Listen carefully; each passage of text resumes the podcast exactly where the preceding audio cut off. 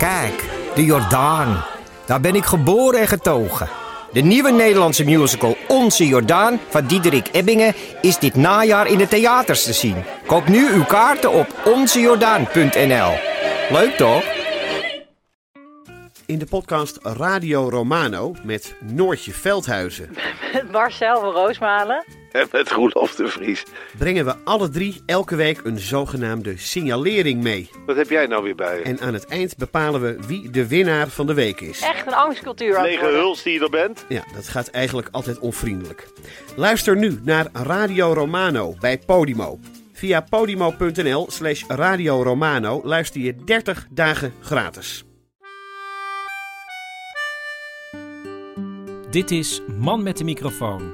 Met echte en bijna echte verhalen uit een stadswijk. En ik ben Chris Baayema.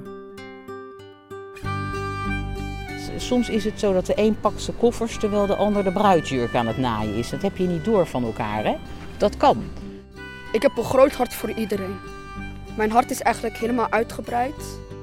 Robin, springen erop, springen erop. Want die deuren die, die stonden nog open. Maar die trein ging al veel te snel.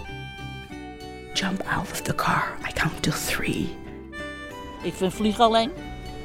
Want stel je valt naar beneden en je hangt in een boom. Wie hoort mij dan?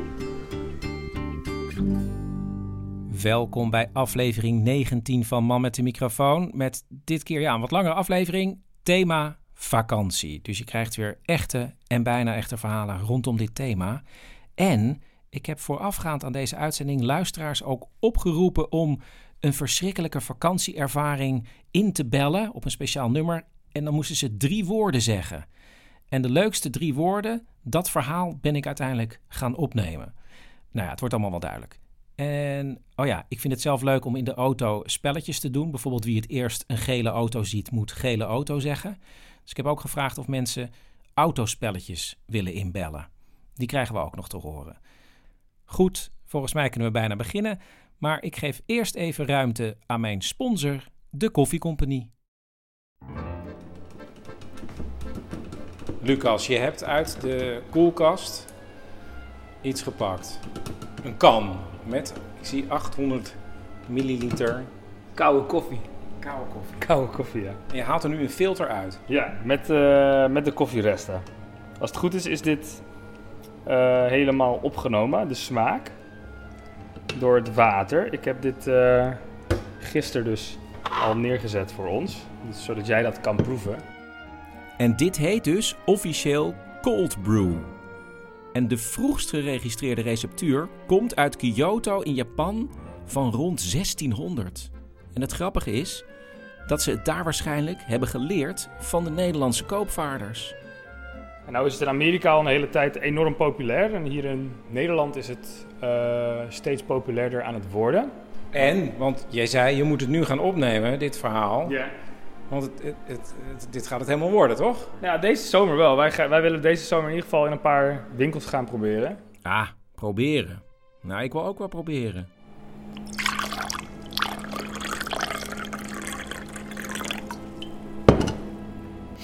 Het ruikt naar koffie. Het ziet ook even zwart uit als koffie. Ietsje lichter. Iets lichter, zegt hij. Oh. Ja, dit is anders, maar het is koffie. Gek hè? Het is heel lekker, ja. Ja, het is echt een meer. Het is heel veel zomerse. Echt een soort frisdrank wordt het. Dus even onthouden. Cold brew. Man met de microfoon wordt mede mogelijk gemaakt door Koffie Company. De lekkerste koffie in de buurt en bij je thuis. Kijk op koffiecompany.nl voor vers gebrande koffie, simpele zetapparatuur en tips en uitleg hoe jij ook goede koffie bij je thuis kan zetten. Ja, en zoals ik al zei, dit is de laatste aflevering van dit seizoen. En Man met de microfoon kan worden gemaakt dankzij sponsoring. En ik wil na de zomer, vanaf oktober ongeveer, weer door met dit programma. Dus werk je nou bij een bedrijf, een groot bedrijf waarvan je denkt: hé, hey, maar dat past eigenlijk heel goed bij Man met de microfoon. En wij willen ook zulke verhalen als hij maakt voor de koffiecompagnie. Meld dat dan even. Kijk even op manmetdemicrofoon.nl. En dan gaan we nu snel verder met het thema vakantie. In een statig pand langs de rivier ga ik op bezoek bij de heer Pauw van Wieldrecht. Ja, ja, eh, hij loopt. Vakantie, ja. Vakantie? Ja, vakantie, dat is het thema. Dus ik interview weer heel veel mensen in de buurt over het onderwerp vakantie. Ah, geestig. Ja, lachen, lachen, lachen. En nu dacht je van, eh, nou ja, nou, wat, eh, wat wil je dat ik doe, Chris? Ja, nou, ik vraag gewoon wat en dan zien we wel. Bijvoorbeeld, ja, wat, uh, waar was u het laatst op vakantie? Oh, ja. Heeft u wel iets, iets... Nou, bijvoorbeeld, he- wat is het meest verschrikkelijke op vakantiegebied wat u heeft meegemaakt? Och, nou, och, jezus, ja, nou, dat, eh, dat weet ik, dat... Kelly Star, eh, pff, nou, ja, Ja, dat was eh, dat we even geen eh, residence de vakantie hadden. Dat was eh, de periode tussen de Côte d'Azur en de Côte d'Ivoire in eigenlijk. Eh, dat je dan even geen eh, eigen weide hebt. Heel akelig. want? Ja, paniek. eh, je wordt toch min of meer in een hotel ingedwongen. En eh, je probeert de sterren nog een beetje hoog te houden. Maar het is natuurlijk armoedroef. Dat begrijp je natuurlijk wel. Met z'n allen in dezelfde ruimte eten. Eh, zwembadje delen. Het personeel dat niet echt van jou is. wel serviel en zo, hoor, prima. Daar gaat het me ook helemaal niet om. En ze doet enorm hun best. Maar meer van, ja, ik kom zo wel even langs, weet je wel. Dingen duren. Maar vooral dat massale met 12, 14 mensen in een landhuis. Dan ga je toch snel zitten denken... Die zitten daar verdomme mijn uitzicht weg te kijken. Nee, zoiets hoop ik echt... eh, nooit meer mee te maken, Chris. Verschuwelijk. En, en hoe zit het dan nu met vakantie?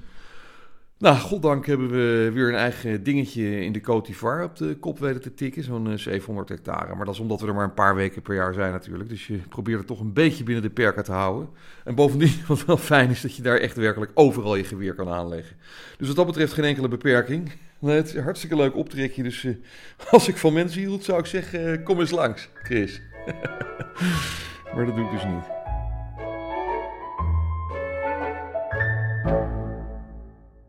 Ik vraag aan Javoes van de onderdelenwinkel hoe zijn zomers er als kind uitzagen.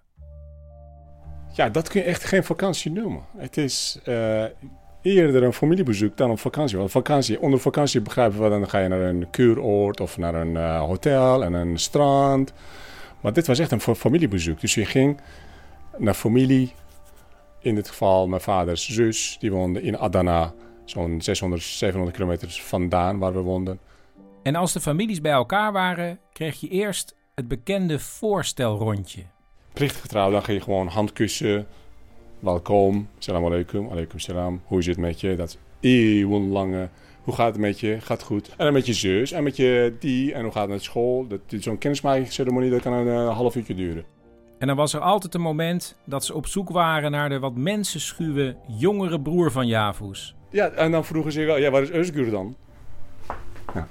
Waar, waar, waar is die dan? Ja, misschien in die tuin.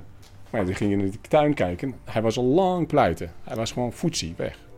Het feit dat ze slechts op familiebezoek gingen, betekende niet dat het minder exotisch was. Ik vergeet nooit, dus voor het eerst maakte ik mee dat ze dat daar, ze dronken thee met melk. En met ontbijt, hè. En dat is bijzonders. Want heel apart. Ineens denk je, hé, hey, dit, is een andere, dit is een andere land, man.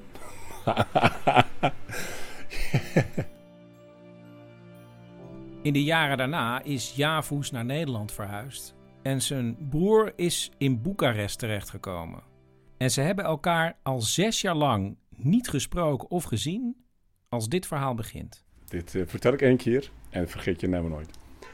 Dus eh, met een vriend, vriendin, wij stapten hier in de auto. Met de bedoeling, zijn, wij gaan naar Turkije gaan. Met mijn oude diesel uit 2005. Maar ja, die had een goed onderhoud. En op een gegeven moment zeg ik... eh, ja, nu we, nu we met deze auto op vakantie gaan... dan wil ik ook even langs mijn broer gaan. Dus wij reden helemaal naar Boekarest toe. Wij kwamen aan na drie nachten. En ik heb geen telefoonnummer. Ik heb geen adres. Ik weet niet waar hij woont. Ik weet niet waar hij werkt. Het enige wat ik weet dat hij in Boekarest woont. De enige die hem ooit ontmoet heeft in Boekarest is een oom van Javoes. En die zegt: Weet je wat? Als je naar Roemenië gaat, naar Boekarest gaat, dan moet je dus naar, naar sector 2 gaan. Boekarest, een stad van 2 miljoen inwoners, is verdeeld in zes sectoren en die oom dacht dat hij hem in sector 2 ontmoet had. En omdat de broer van Javus een goede kok is, werkt hij waarschijnlijk in een Turks restaurant. En dat is alles wat Javus weet. Oh ja, wat ik moet ook vertellen. Het is Ramadan. Het is Ramadan. En 27e nacht van de Ramadan is een heilige nacht. Ze komen laat in Boekarest aan, rijden naar sector 2 en gaan tanken bij een benzinestation. En als ze aan het tanken zijn, kijkt Javus om zich heen. Ik ben op zoek, zo een beetje donker, naar een eh, restaurant. Ik zie zo vanaf met, als ik mijn ogen een beetje dichtknijp, ik zie in die hoek iets gebeuren. Iets fel licht. Daar zitten twee jongens voor op het terras. Krakkemikkig uh, restaurantje. Ja, je kan het zien dat het geen vijfsterren restaurant is. Echt, het moet een grillrestaurant zijn, Turks à la Turks.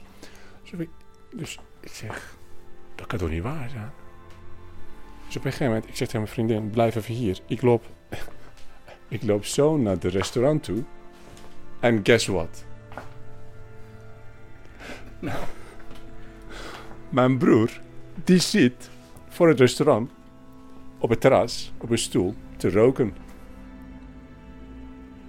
Ik kwam aan, ik zeg, hé hey, broertje. Maar niet dat ik hem zie dat hij in gezonde toestand is, eerder in verwondering van, hoe is dit mogelijk? Hoe is het mogelijk? Alsof, alsof een uh, goddelijke navigatie ons heeft er naartoe, ertoe geleid. Ik zeg, hé hey, broertje. En weet je wat hij doet? Oh, hij stond hier op. Welkom. Ik zeg, hoe gaat het met je? Ja, gaat goed. En uh, toen, uh, we hebben uh, één nacht geslapen. Toen volgende dag kwamen we terug.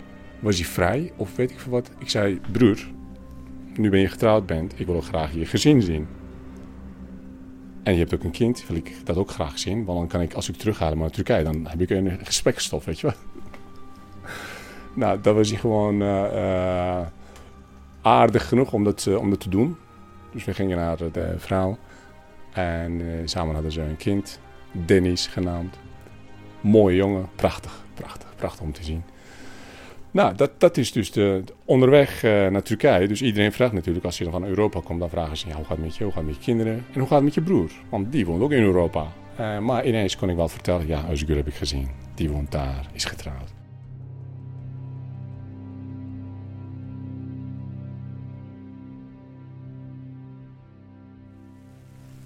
Bij de fontein op het plein staat een oudere meneer.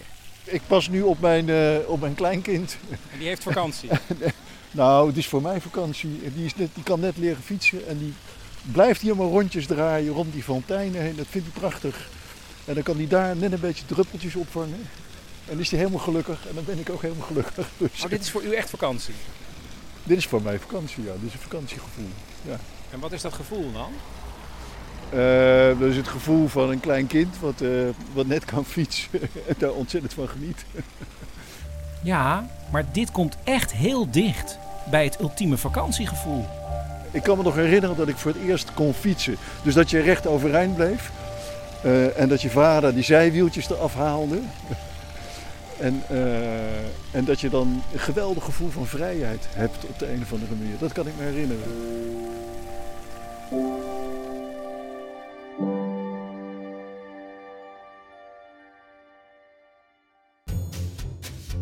Oké, okay, hij loopt, Bert. Ja. Je hebt iets voorbereid. Nou, ik uh, weet wat je thema is. Vakantie. Ja, en dan zeg ik het Donald Duck zomervakantieboek. Donald Duck zomervakantieboek. Ja. ja, dat is heel goed. Dus in de auto, op ja. de achterbank, hè? op weg naar de camping in Frankrijk. Ja, appartement hadden wij in Duitsland meestal, ja. Bewijzen van, Chris. Hè? Het gaat om het gevoel van de grote vakantie. En dat gaan we dus nu ook oproepen in deze vakantieaflevering van Man met de microfoon. Gaan we? Dus niet alleen maar verhalen, maar ook puzzels, doedingetjes. Doedingetjes? Ja, laat bijvoorbeeld. Uh, laat zomaar een trein voorbij rijden. En dan achteraf aan de luisteraar vragen welke minuut reed de trein voorbij. Win een clubkaart. Hoe simpel. Ja, klinkt heel leuk, maar het gaat natuurlijk bij man met die microfoon in, op, in principe om de verhalen. Ik heb hier bijvoorbeeld acht vakantiewoorden. Ja? Die ga ik voorlezen. Ja? Daarna nog een keer en dan laat ik er één weg en dan moet de luisteraar raden welke ik weggelaten heb. Daar komen ze. Luchtbed. Tentharing. Koelbox. Zonnebrand. Thermosfles. Waterijsjes. TomTom. Raststetten. Ja. Ja? Dat heeft iedereen. Nu ga ik het nog een keer doen en laat ik er één weg. Ja. Welke heb ik weggelaten? Luchtbed. Koelbox. Zonnebrand. Thermosfles. Waterijsjes. TomTom. Raststetten. Oké, dan heb je dus nu eh tentharing weggelaten. Ja, dan heb je dus nu net de clue weggegeven. Chris. clue? Dankjewel. Dat is toch niet echt een clue, Bert? Tentharing. Ja, maar dat is niet echt een clue.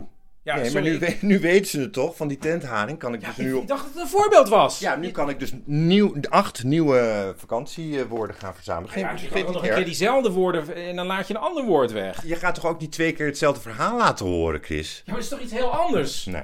Weet je wat, zet het gewoon even on hold. En dan heb ik nog iets voor je winkeltje. Voor mijn winkeltje. Ja, Chris, want met clubcards en t-shirts deze zomer kom je er niet alleen. Je moet nu iets doen. Je moet nu toeslaan. Oké. Oh, ja, wacht even. Dan, volgens, dan knippen we het even in tweeën. In tweeën. Dan komen we later in de uitzending terug. Maar ik ben er nu, toch? Nee, ja, in de montage. Gaan we er nu uit, komen we later in, in de uitzending weer terug. Oké, ja, goed. Nou, ik ben er nu. Eh, komt helemaal goed.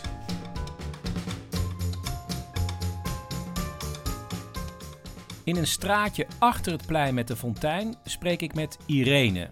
Zij is een gemeenschappelijk buurttuintje aan het onderhouden, maar maakt even tijd vrij om een vakantieervaring met mij te delen.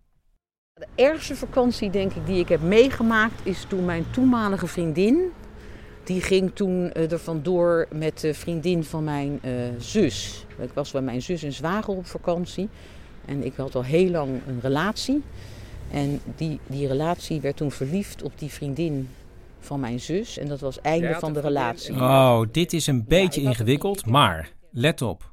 Irene had een vriendin, dat is duidelijk. En zij gingen op vakantie met haar zus en haar gezin. Dus die zus had een man en kinderen. Maar wie ging er nou ook mee? De buurvrouw van de zus. En ze gingen allemaal naar Spanje. En daar zaten wij in een soort oude boerderij. En nou ja, dat gebeurt wel eens, hè. Je drinkt wijntjes, het is gezellig en klaar. Ja, dit ging wel heel snel. Dus, maar toen Ja, zo snel ging het ook eigenlijk. dus jouw vriendin dat kan, dat, verliefd op de buurvrouw van... ja, ja, die was dus ook mee en daar, die, die kregen dus wat. Maar hoe... eh, Ik vind het sowieso... De buurvrouw gaat ook mee, al een heel raar idee. Ja, daar ga ik niet te veel over zeggen. dat heb je wel goed gezien. Dat had ik achteraf misschien ook moeten doen. Maar ja, goed, je bent gewoon met buren. Dat doe je toch wel eens. Dat je dan mensen meeneemt. Zo zijn wij dus opgevoed, zo socialistisch ook. Maar het waren ook vrienden van elkaar. Ik kwam natuurlijk later wel achter andere dingen, maar dat, dat wist ik. buurvrouw ging maar wat graag mee Ja, dat denk ik wel. Ja. Dus Ja. opeens vond je de buurvrouw zoenend met jouw vriendin. Nou, die lag eigenlijk, begon die in mijn bed te proberen te komen. En dat lukte er ook.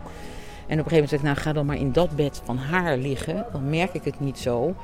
Ja, en ik wist eigenlijk wel, dit is... Ik denk dat ik wel voelde, dit is het begin van het einde.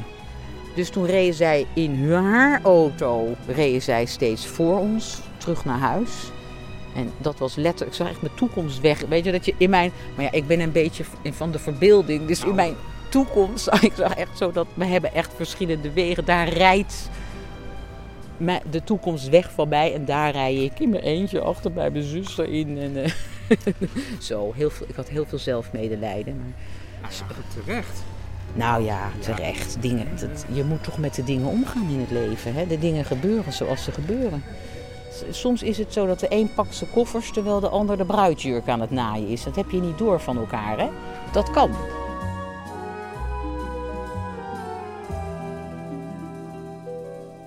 Dit is Peter met een spel voor in de auto. Ik eh, bel voor gezelschapsspelletjes eh, in de auto. Ehm, wat wij altijd doen met onze kinderen is een eh, variant op de gele auto. Iedereen maakt een lijstje met tien dingen die hij moet tegenkomen. Dus een windmolen, een paard, een koe, een benzinestation, een witte camper, weet ik veel wat. En dan heb je dus een half uur of een uur de tijd om al die dingen af te vinken en aan te wijzen. En uh, dat uh, is een hele leuke variant die wat langer duurt. Hij is op weg van school naar huis. Ahmed, 11 jaar. En dit jaar gaat hij, zoals gewoonlijk, op vakantie naar. Ik ga op vakantie naar Marokko. Dan gaan we lekker zwemmen bij stranden. En, uh, gaan we... en dan gaan we ook lekker barbecuen. En we gaan ook andere dingen doen. Maar sommige dingen blijven geheim voor mij. Want? Ik, uh, ik weet niet. Maar ze zeggen zo dat ze een soort van verrassing voor mij hebben. Maar ik wil heel graag weten wat het is. Wat gaan ze dan voor jou doen, denk je? Ik denk dat ze me dan. Uh, mijn droom is eigenlijk als ik naar Marokko ga, dat ik dan eigenlijk een soort van een groot budget aan armen kan geven. Want dat is eigenlijk het meeste wat ik wil doen. Van ongeveer 100 euro eigenlijk. Maar jij weet dus ook, ik ga nu op vakantie en ze hebben al gezegd dat er een verrassing is. En jij denkt dat zou wel eens dat biljet kunnen zijn. Dat zou het biljet kunnen zijn. Hebben ze daar al een beetje op gehind of iets laten merken? Ze hebben daar wel een beetje laten merken, maar ze hebben niks gehind. Maar wat hebben ze dan gezegd? Uh, ze zeggen het is iets groot, maar ook duur. Het zou een groot biljet kunnen zijn. En het is ook heel duur. 100 euro. Ja, dat zeggen ze. Wat gaat er met je gebeuren als, als ze opeens zeggen: hé, hey, Ahmed, hier heb je die 100 euro? Dan zal ik echt heel blij zeg ik tegen mijn moeder: in de nacht gaan we meteen naar de stad. Gaan we meteen geld doneren. En meteen. Wie ga je dat dan doneren? Wat hoop je dat er met dat geld gebeurt? Ik hoop, uh, ik zou het gewoon eigenlijk geven, want ik heb ooit een man gezien die eigenlijk geen armen had. En ik hoopte dat hij eigenlijk een soort van die robotische armen kreeg, zodat hij weer normaal, zodat hij zich kon voelen dat was een normaal mens. Dat hoop ik eigenlijk. Maar ik ga het eigenlijk verdelen in, in uh, ik ga het eigenlijk verdelen die 100 euro, zoals 25, 25, 25, 25. Maar zoiets als robotische armen, als jouw geld daar ook een beetje aan zou kunnen bijdragen, dat zou mooi zijn. Dat zou echt heel mooi zijn. Want ik zou ook een beetje van mijn spaargeld erbij doen en zo. Dat is echt een hele grote dank. En later, als je groot bent, dan zit er ook wel iets. Dan ga je waarschijnlijk ook iets goeds doen voor de mensen. Lijkt me. Dat zou ik sowieso doen. Ik heb een groot hart voor iedereen. Mijn hart is eigenlijk helemaal uitgebreid. Ik zeg nooit, bijna nooit nee tegen andere mensen, behalve als ze dingen van me willen stelen. Maar, maar ik zeg nooit nee tegen andere mensen die arm zijn, bijvoorbeeld. Laat ik nooit nee zeggen. Als ik bijvoorbeeld een man zag helemaal zonder water en zo, zou ik meteen naar de winkel gaan, geef ik het gewoon aan hem. En, een klein en ik zal hem bijvoorbeeld twee, drie croissantjes geven als ik geld tenminste over heb. En je legt nu ook al geld opzij dus voor goede doelen? Helemaal. Ik zal, als, als zal ik zelfs een cheque van 1 miljoen vinden, ik zal het niet alleen maar voor mezelf houden, maar ik zal de helft ook verdelen aan de arme mensen. Je moet ook een beetje aan jezelf denken. En wat wil je laten worden? Tot slot, wat ga je laten worden als beroep? Um, tot slot zal ik volgens mij animator worden. Maar ik zal ook eigenlijk, ik zal ook werken bij bijvoorbeeld Giro 555 bijvoorbeeld. Dat zou eigenlijk ook iets voor mij kunnen zijn. Misschien kan je Giro 555 animaties gaan maken. Giro 555 animaties? Gaan maken! Gaan maken, dat is echt slim.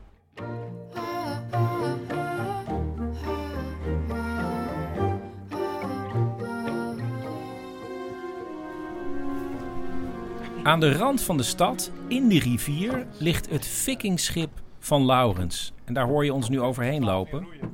En daar vieren bedrijven een soort mini-vakantie met elkaar. En dan sta jij te schreeuwen daarboven. Ja, en dan komt hier een grote mast. En dan uh, kan je met de wind terug kan je, kan je zeilen. Het is een geweldige teambuilding activiteit. Want je moet gelijk roeien, anders dan gebeurt niks. Als je met twee boten bent, dan kan je dat heel goed zien. Het gaat niet om wie het sterkst is. Het gaat erom welk team het beste samenwerkt. En dat, um, was een keer heel grappig. Dat een keer raad van bestuur van een of andere grote Nederlandse bank. Toen riep een van die mannen ineens van... Um, ik ben de enige die gelijk roeit. dat meende die echt? Dat me ik begon heel hard te lachen. En toen, oh, je meent het serieus. Bij het plein met het voetbalveldje ontmoet ik Mario.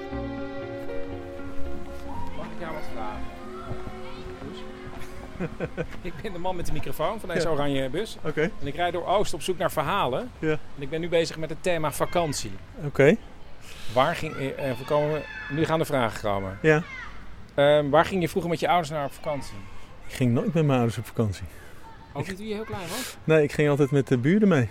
Want mijn, mijn ouders die, eh, hadden geen geld, hadden geen... eh, hadden het moeilijk. Dus, Waarom eh, hadden ze het moeilijk dan? Ehm, nou, vooral, ze hadden het vooral moeilijk met elkaar, alleen wisten ze toen nog niet. Dus eh, eh, ja, wat deden ze? Ze besteden ons uit, zoveel mogelijk. Om ons toch nog een beetje een leuke vakantie te geven, zeg maar.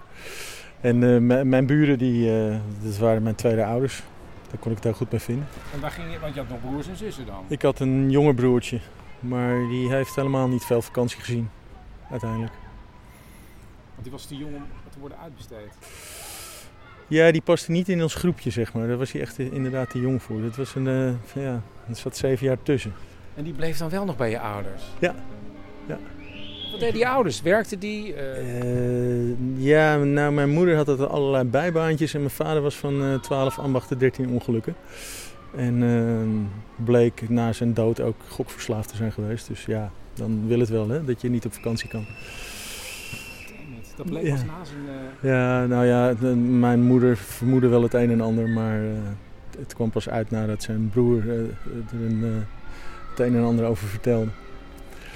Dus er was nooit geld voor vakantie? Er was nooit geld voor vakantie, nee. Waar gokt hij dan op? Hij kaartte altijd met verkeerde mensen. Mensen die het wel konden missen. Dus ja, een beetje sneu. Meedoen met de grote jongens. Gelukkig doet Mario niet mee met de grote jongens en kan hij gewoon op vakantie. Ik heb kinderen en ik heb een ex-partner waar ik wel goed mee bevriend ben. Dus dit jaar gaan we dan eh, met z'n viertjes naar Maleisië. Eh, hè? Wacht even. Leg uit. Ja, we proberen.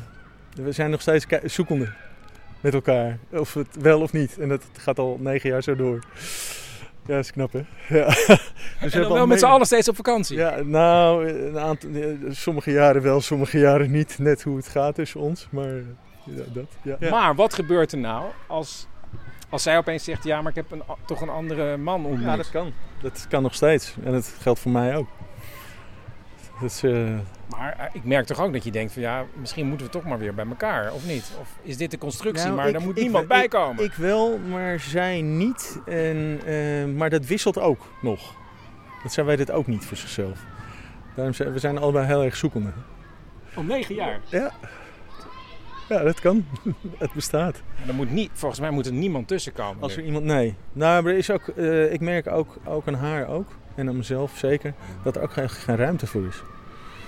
Voor iemand anders. Ik sta daar niet open voor. Dus halverwege het jaar komen we bij elkaar en dan kijken we elkaar aan en- dan zegt een van jullie het wordt vakantie en dan zegt de ander ja en dan denk je oké, het het, het gaat nog om ons vieren. Ja, ja. Toch? Een soort, ja. Ja. het is steeds een eikpunt dan. Ja, is magisch. Ja. is serieus, ja, toch? Ja, wel waar. absoluut. Ja. Dus ook Zie je nu daar weer. ook dan tegenop dat je denkt van shit, Ja, nou... het kan op een gegeven moment ophouden. Hè? Het kan ophouden, ja. Dat kan. Ja. Ik ben er wel steeds makkelijker in geworden, moet ik zeggen. Gewoon het leven nemen zoals het komt. En niet, eh, niet maar dat, wat, dat, dat, dat grijpen, dat, dat proberen vast te houden, dat, dat werkt zo averechts. Daar heb je echt alleen jezelf mee. Maar op het moment dat jullie hebben besloten los te laten, sindsdien zijn jullie al negen jaar... eh, Ja, we zijn nog steeds aan het loslaten. ja.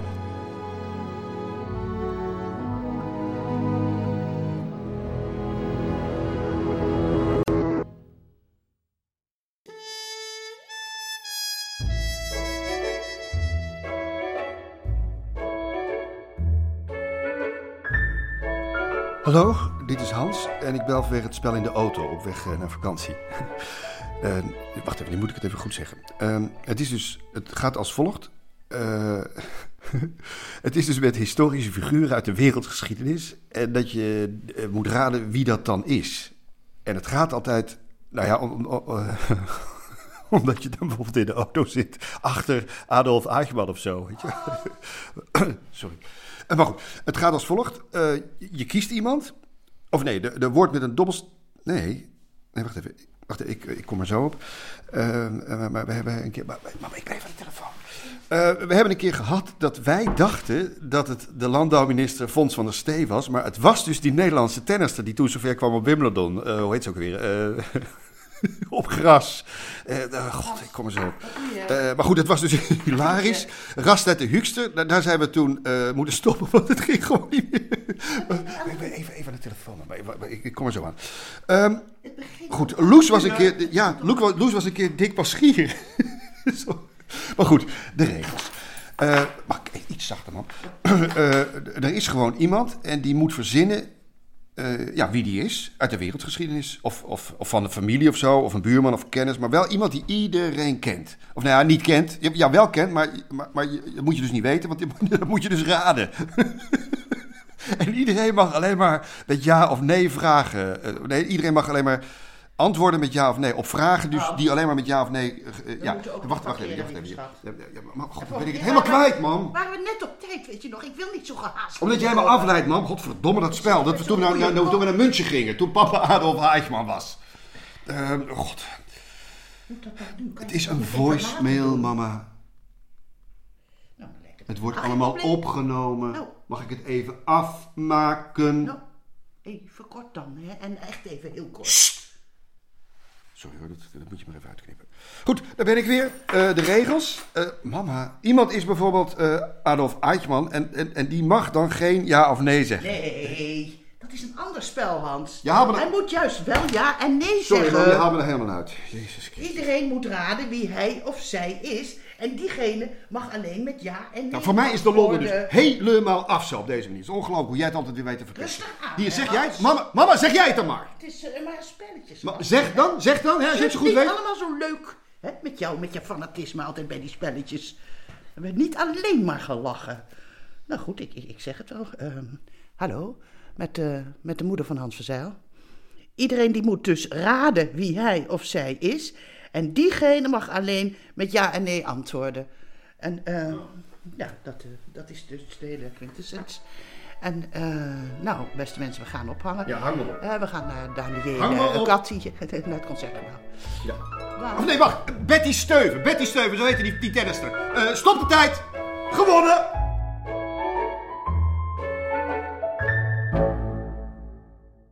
Jannie zit aan een tafeltje voor haar café groet heel veel mensen die voorbij komen. En wij hebben het over de eerste keer dat ze zonder ouders op vakantie ging. Nou, ik was een jaar of 16 dat ik naar Spanje ging met mijn vriendinnen. En, en dat was heel leuk. Hi! Dat was uh, heel leuk. Maar het was wel heel ingrijpend natuurlijk. Voor het eerst buiten mijn ouders. En dan tien dagen of zoiets? Een week. Een weekie. Een weekie. Ja, langer niet. En het was voor mij lang genoeg op die leeftijd. Ja, ik had het, nou ja, ik heb het heel leuk gehad, maar ik, ik had wel heimwee. Wat omschrijft het gevoel van heimwee is? Uh, ja, toch uh, huilen en me ziek voelen. En ja, dat. Het jaar erop wouden ze weer gaan. En uh, toen heb ik het niet gedaan. Toen heb ik het niet gedaan. Ook nu ze met haar man op vakantie gaat, jaren later, heeft ze er nog steeds last van.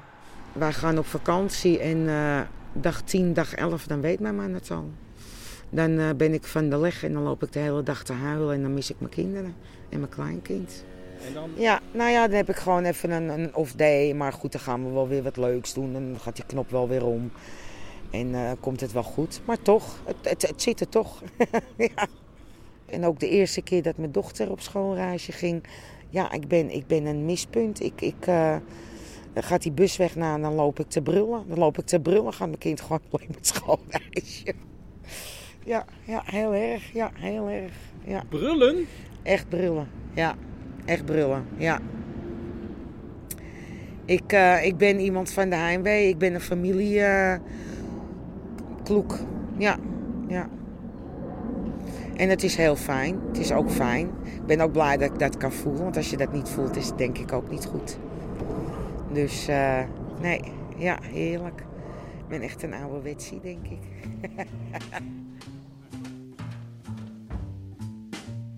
In het kleine dorpje met de betonnen huisjes ga ik langs bij Rogier.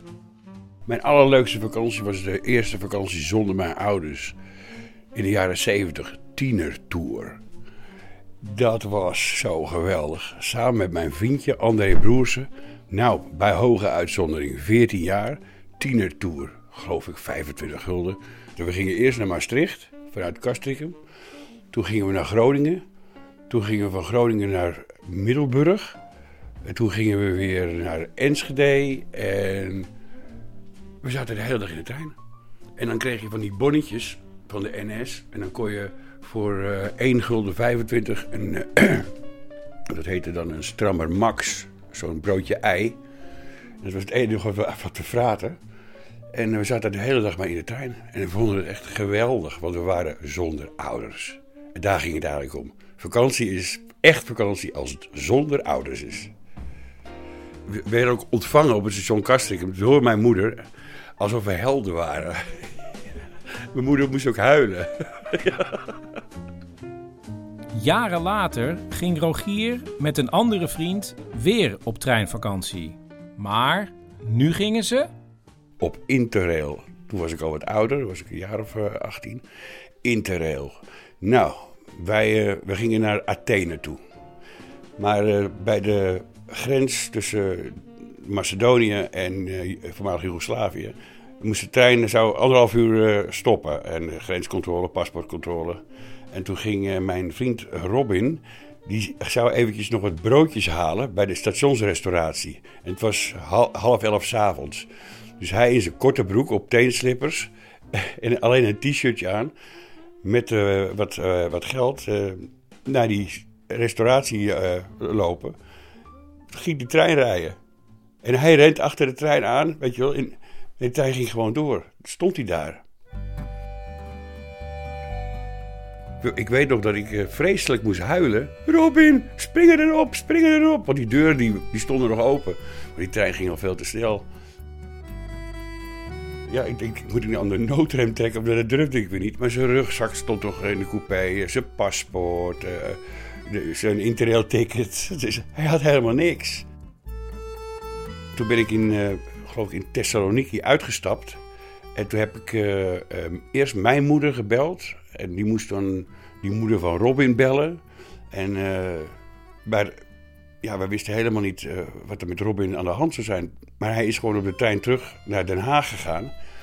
En in, zijn- korte broek en zijn t-shirtje en zijn teenslippertjes. En toen is hij dus, in twee dagen later kwam hij dus... maar ik zat daar dus in Griekenland, zonder vriend, maar wel met twee rugzakken. Want we zouden naar Istanbul gaan en dan eh, via de boot naar, eh, Italië. En dan, eh, hey, wacht, duizenden plannen. En ik had ook nog zijn camera, had een hele grote aluminium koffer met drie camera's erin. Want ja, we zaten allemaal op de kunstacademie, maar dat is, dus ik moest alles sjouwen. En, maar dan, dan merk je wel dat er opeens hele aardige mensen zijn.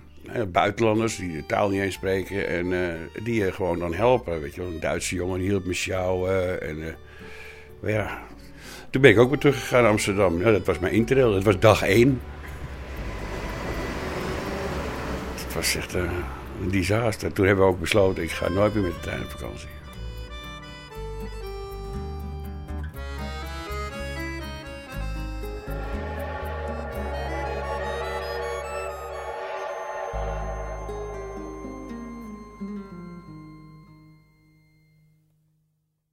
Voor de snackbar op het plein zit Betty met haar man.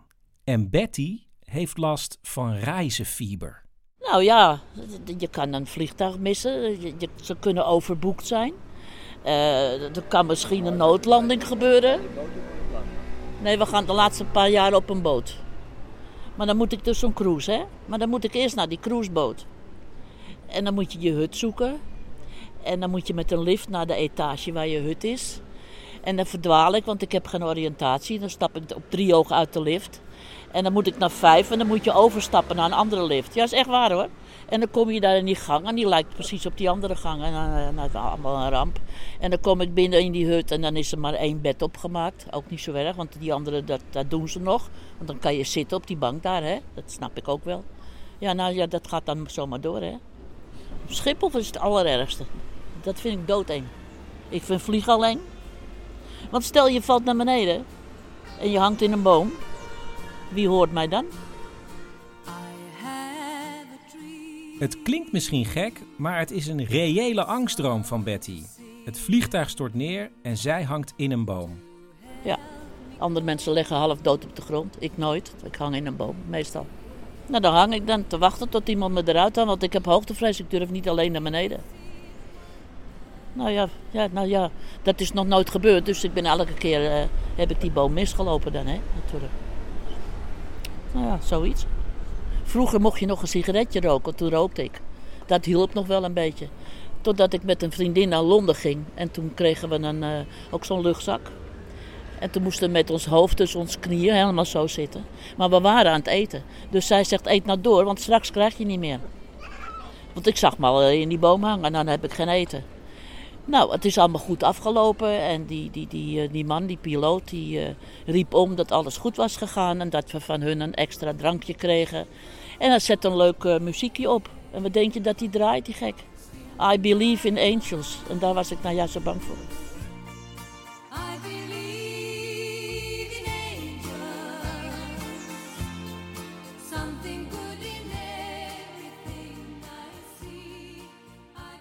We kijken natuurlijk allemaal op onze eigen manier terug op een vakantie. Maar het is wel raar als iemand die vakantie heel anders beleefd heeft dan jezelf. Neem nou mijn driejarige zoontje Wiek over onze vakantie van vorig jaar in Engeland. Um, ik was wel een keer in Engeland geweest. Oh, en hoe was dat? Fijn, maar er waren ook draken. En die heb ik verslagen. Want het ging je bijna mijn moeder opeten. En ik telkens een draak verslagen die mijn moeder ging eten. Dat is gebeurd op vakantie? Ja. Wat een spannende vakantie dan? Ja, dat was eigenlijk ook wel een beetje enge vakantie. En het was een enge vakantie omdat het in Engeland was? Ja.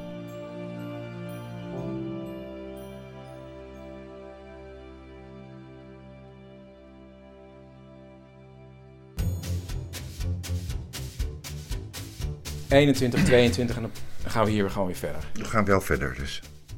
Eh, laat maar. Maar, Ga maar door, ja. Wacht even, maar wacht even, waar was ik?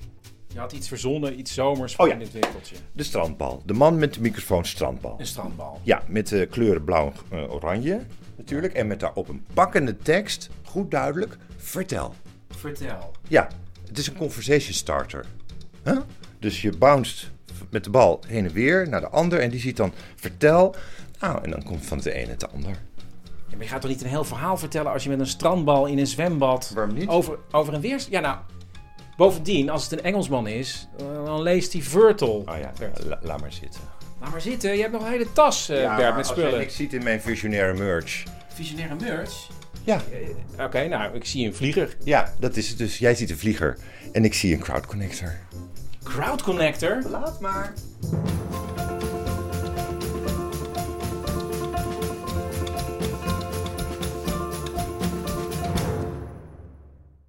En dan is het nu tijd voor de luisteraars die hebben gebeld met drie woorden over een verschrikkelijke vakantie. En dan ga ik er dan één uitkiezen om helemaal te vertellen. Dit waren een paar reacties. Mijn drie woorden zijn ehm, Alpen, file en Belgen. Gedwongen regenzeilen. Bromvlieg in neus. En dit zijn allemaal reacties van mensen waarvan ik denk, ja, die hebben het verhaal inmiddels verwerkt. Maar er kwam ook iemand langs waarvan ik dacht, dit is misschien te vers. Boyfriend, no good. En nou was ik niet zo heel streng met drie of vier, vijf woorden, maar dit waren er wel veel meer dan drie. Ja, motorpech vlak voor een brug met een zeilboot. Luizen. En twee weken stromende regen. Dit waren dus dertien woorden. Maar er was ook iemand en waar- waarvan ik dacht, ja, maar dit is het hele verhaal al in drie woorden. Er hoeft helemaal niks bij en helemaal niks meer af. Busreis, plasverbod achtergelaten. En dan was tot slot dit het bericht waar ik meer over wilde weten. Casino, afgezette Nepalese prins. Dit was het bericht van Cheryl. En ik sprak met haar af eh, in het museum waar ze werkt. Nou Ja, dit is Cheryl. En Cheryl is. actrice en theaterdocent, regisseur en museumgids, dat soort dingen. En Cheryl is nu 29, maar het verhaal wat ze vertelt was toen ze 20 was. Toen is ze namelijk naar Nepal gegaan, want twee vrienden van haar, Sjoerd en Jaco, hadden daar een project en zij gaf daar theaterlessen. En toen die theaterlessen voorbij waren, toen... Toen zei een vriendin van mij, laten we naar een, een tiendaagse uh, meditatiecursus gaan. Nou, het was niet zomaar een meditatiecursus, het was een stilte-retraite. Je moest de hele dag stil zijn. En het heette Vipassana. Vipassana is eigenlijk dat je de trillingen die, die ontstaat, maar ook dus de pijnen. Dus je krijgt echt heel erg pijn aan je knieën, omdat je in kleermaker zit, zit. Dat je dan niet denkt, ik heb daar pijn.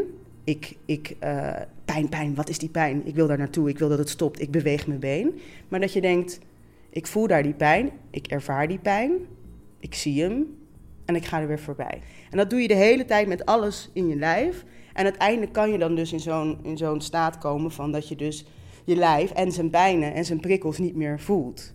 Na de eerste dag zag die vriendin het al helemaal niet meer zitten en liet een bericht achter. En uh, dus ze had een briefje met: uh, Ik uh, ga weg, ik trek het niet, um, ik zie je na de, na de dagen. Cheryl blijft wel de tien dagen. En die zijn heel intensief. En als ze klaar is, is ze bijna euforisch. Ik was echt in een hele, uh, ja, ik was een beetje in een spirituele staat van zijn. Dus ik dacht, wauw, ik heb tien dagen Vipassana gedaan. Uh, ik heb mijn gevoel, ik heb mijn tintelingen. Ik weet waar alles zit. Ik kan de wereld aan. Ze besluit dat dit gevierd moet worden. En dat doet ze met de vrienden Sjoerd en Jaco. En met een Spaans meisje, Jessica, dat ze tijdens de stilte heeft ontmoet. En ze gaan naar het casino. In Nepal is het casino eigenlijk hetzelfde als een uitgaansgelegenheid. Je komt uh, binnen, je hoeft niks te betalen. Je krijgt je eten gratis, al het eten. Je krijgt al het drinken plus alcohol gratis. Dat is er gewoon. In de hoop natuurlijk dat je heel veel gaat gokken. Maar Cheryl en de vrienden spreken af dat ze niet meer dan 10 euro gaan inzetten. Dus als je dan je 10 euro had verloren, had je alsnog van met dat al dat eten en oh ja, gratis sigaretten ook, had je een hele leuke avond. En dus gaan ze naar het casino voor een leuke avond. En ik had die 10 euro al heel snel verloren. Dus ik had al heel snel gewoon geen geld meer. En er was rondom, uh, bij ons was er een, een, een man. Uh, die, die, die stond daar ook te gokken. En het viel me niet echt op, maar hij, hij zag er nogal statig uit. Hij had een beetje een, een, beetje een pak aan met allemaal brosjes en zo had hij erop. En op een gegeven moment toen um, kwam hij, dus ik had alles verloren en uh, mijn vriendinnetje was nog aan het spelen. Dat ging uh, bij haar veel beter. En toen kwam hij naar ons toe en toen had hij echt zo'n stapel met muntjes. En toen, deed hij, toen hij het zo onze kant op. En toen zei hij, this is for you. You can play with it. Ja, dat was echt duizenden euro's. Ik was ook een beetje dronken, dus ik dacht gewoon, wow, superveel muntjes. En in mijn, al, al mijn muntjes waren op. Dus ja, dat ga ik doen. Ja, geef maar, is goed. Ik ga wel weer beginnen hoor. Gaan we kijken waar, waar het schip strandt. En dus begint ze weer met haar muntjes roulette te spelen. En uh, op een gegeven moment zeiden Sjoerd en Jaco, die zeiden, hey, wij gaan naar huis. Maar we willen je er even op attenderen dat uh, die man gevaarlijk is. Daar moet je mee oppassen. Um, uh, hij heeft een, een, een brosje op van een, van een koninklijke familie. Hij is lid van een koninklijke familie, een van de prinsen. En zij zijn negen jaar terug afgezet als familie. Maar zij gedragen zich nog steeds als koninklijke familie. De man blijft voortdurend om hen heen hangen. Cheryl verliest al haar muntjes. Jessica wint er een heleboel. En er gaan uren voorbij. En op een gegeven moment zei hij: uh, You know what? I arranged a hotel for us tonight here. I arranged a room. Room is already set. Uh, we can stay here. We don't have to go. En toen zei ik zo: Nee, nee, we gaan niet in een hotel. We gaan gewoon naar huis. Ik woon hier heel dichtbij. Cheryl en Jessica gaan naar buiten. Ze zoeken een taxi. Die kunnen ze niet zo snel vinden. En dan zegt de man: Ik breng jullie wel. Dus ik zei meteen, want mijn adres was Lazipad Saraswati Tempel. Dus ik zei heel duidelijk, dat wist ik nog wel: I have to go to Lazipad Saraswati Temple. En toen zei hij: No, no, no, no, no, no, no, it's okay. No, no, no, it's okay. En ik bleef het herhalen en ik dacht van oké, ik moet nu rustig blijven. Toen ging ik er weer naar die soort vipassana-achtig van oké, ik moet nu rustig blijven. Mijn gevoel ervaren, dit is wat ik nu voel. Ik, voel me, ik ben nu eigenlijk heel verdrietig, want we gaan niet de goede kant op en ik weet niet wat ik moet doen. En ik, ik bleef dat woord herhalen. Op een gegeven moment zei hij, shut up! En toen dacht ik, nou, dit is, dit is ik, ik weet niet hoe, wat, ik, wat ik moet doen. En ik was, begon eigenlijk in paniek te raken, omdat ik dacht, ik zit hier verkeerd. Hij heeft natuurlijk hele andere ideeën bij wat er gaat gebeuren. En achteraf hoorde ik van Jessica dat zij dus bang was dat hij de deuren op slot zou doen. Dus zij zei de hele tijd tegen mij, "Sst, stil nou, stil nou. De auto rijdt de stad uit en dan buigt Jessica zich naar het rechteroor van Cheryl. Jump out of the car. Jump out of the car. En ik hoorde haar steeds niet. Ik, was, ik, ik hoorde het wel, maar ik dacht, ik was alleen maar met, met, met mijn eigen paniek bezig. En ze wil die paniek met een vipassana manier oplossen. Oh, ik wil niet huilen, want ik wil dat gevoel en ik wil dit gevoel dat het er is en dat ik er dan voorbij kan gaan. En da- daar was ik ook mee bezig. Maar steeds is daar de stem van Jessica.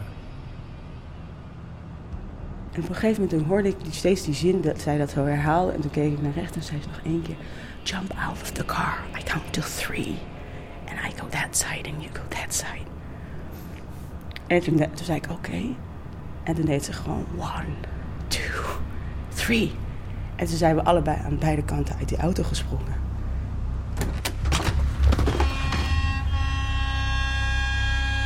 En we gingen een soort van rollen, dat weet ik nog wel. En toen zijn we gaan rennen. Toen kwam er een, toevallig een taxi aan. We zeiden stop, stop, stop, stop. Daar zijn we ingegaan. Ze zeggen tegen de taxichauffeur dat hij zo hard mogelijk moet wegrijden. Maar de Nepalese prins komt naast hen rijden. En hij was zo heel erg boos. Zo, wat doen jullie? Wat, waarom zijn jullie? Why are you out of the sky? Hij was echt zo in een woede. En, en die taxi was aan het rijden. En wij waren het wij zeiden alleen maar faster, faster, faster. En uiteindelijk had hij zoiets van, ja, dit kan ik niet redden. En had hij het opgegeven en dacht hij van, nou ja, laat maar. En toen zei ik tegen die taxi, laat die pad Saraswati tempel. That's where I need to go.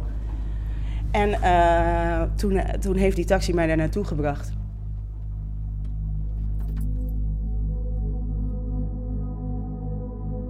Ja, het was gewoon, het was dus natuurlijk, ik ben eigenlijk door het oog van de naald gegaan. Want zij hadden gewoon ook die, die koninklijke familie staat bekend als zij hebben gewoon wapens in hun bezit. Hij had me net zo goed eh, gewoon door de kop kunnen schieten of dat meisje. Ik vraag me af, wanneer Cheryl hierop terugkijkt, waar heeft ze nou meer van geleerd? Van de meditatie of van de gebeurtenis met de Nepalese prins? Ja, dat is wel een goeie. Want die ehm, meditatie, die heb ik eigenlijk nooit meer op die manier teruggepakt. En die ervaring is zo erg een, een, een, stempel van hoe mijn karakter ook wel in elkaar zit. Dat overtrokken eh, en denken, ik kan dit allemaal. En ach joh, ik ga mee met het moment en ik drink en ik, ik geniet van dit. En oh, ik krijg, ik krijg heel veel van iemand en dat neem ik aan. Dat is mijn karakter. En dat, ik, dat, dat daar heel veel gevaren en risico's in zitten, dan heb ik dan eigenlijk meer geleerd van, van dat daarna, ja. Ik dacht, ik kan de wereld aan en knal. Nee, je moet uitkijken, je moet om je heen kijken. Je moet niet iedereen vertrouwen. Dit is niet wat de wereld is.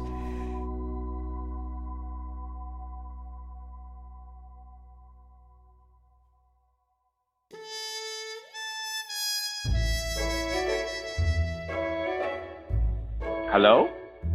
Ha, bonjour lieverd. Ik ben het. Alles goed of is er iets aan de hand? Nee, natuurlijk niet. Alles gaat prima hier. Ik dacht, ik bel eventjes om te kijken of alles goed gaat in de Dordogne. Nou, allemaal, het gaat allemaal goed, mam. De kinderen liggen nu in het zwembad. We gaan zo naar het Oh, marktje. fijn. het is helemaal lekker. Oh, fijn, fijn, fijn. hey, en is dat kleine kaaswinkeltje er nog in eh La Roque-Corjac?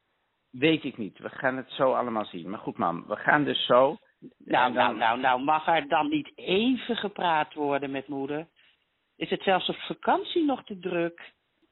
Vakantie is ook tijd nemen, lieverd, voor familie. Voor je moeder, die dit jaar niet mee mocht omdat het allemaal te duur en bewerkelijk wordt. Mama. Ik, Nou, ik, ik vind het prima.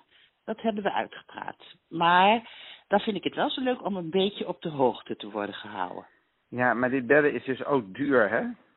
Nou ja, zeg. Daarom bel ik jou toch juist. Nee, mama. Gebeld worden in het buitenland, dat kost mij geld. Dat verzin je. Nee, echt. Dat is hoe het werkt. Wat een vervelende gewoonte is dat toch, om dit soort dingen te verzinnen, puur om van mij af te zijn. Ik verzin het niet. Nou, dan weet ik het goed gemaakt. Dan ga jij lekker naar eh, La Roque Kazak en dan ga je naar een telefooncel en dan ga je mij collect bellen. Mam. Op mijn kosten. En dan kun je mij tot in details vertellen of alles er nog is. Ik weet niet eens of daar nog een telefooncel staat. Dat, dat bestaat waarschijnlijk niet eens meer. Ook dat hoor ik dan graag van je. Eh, ik blijf hier zitten. Goed idee, hè? Tot ik iets van je hoor. Je ging er vanmiddag naartoe, zei je? Ik denk echt dat dat een beetje... Hartstikke fijn, lieverd. Genieten, hè? Lekker genieten, heerlijk. Is het toch of ik er een beetje bij ben? A bientôt. Ja. Tot later dan.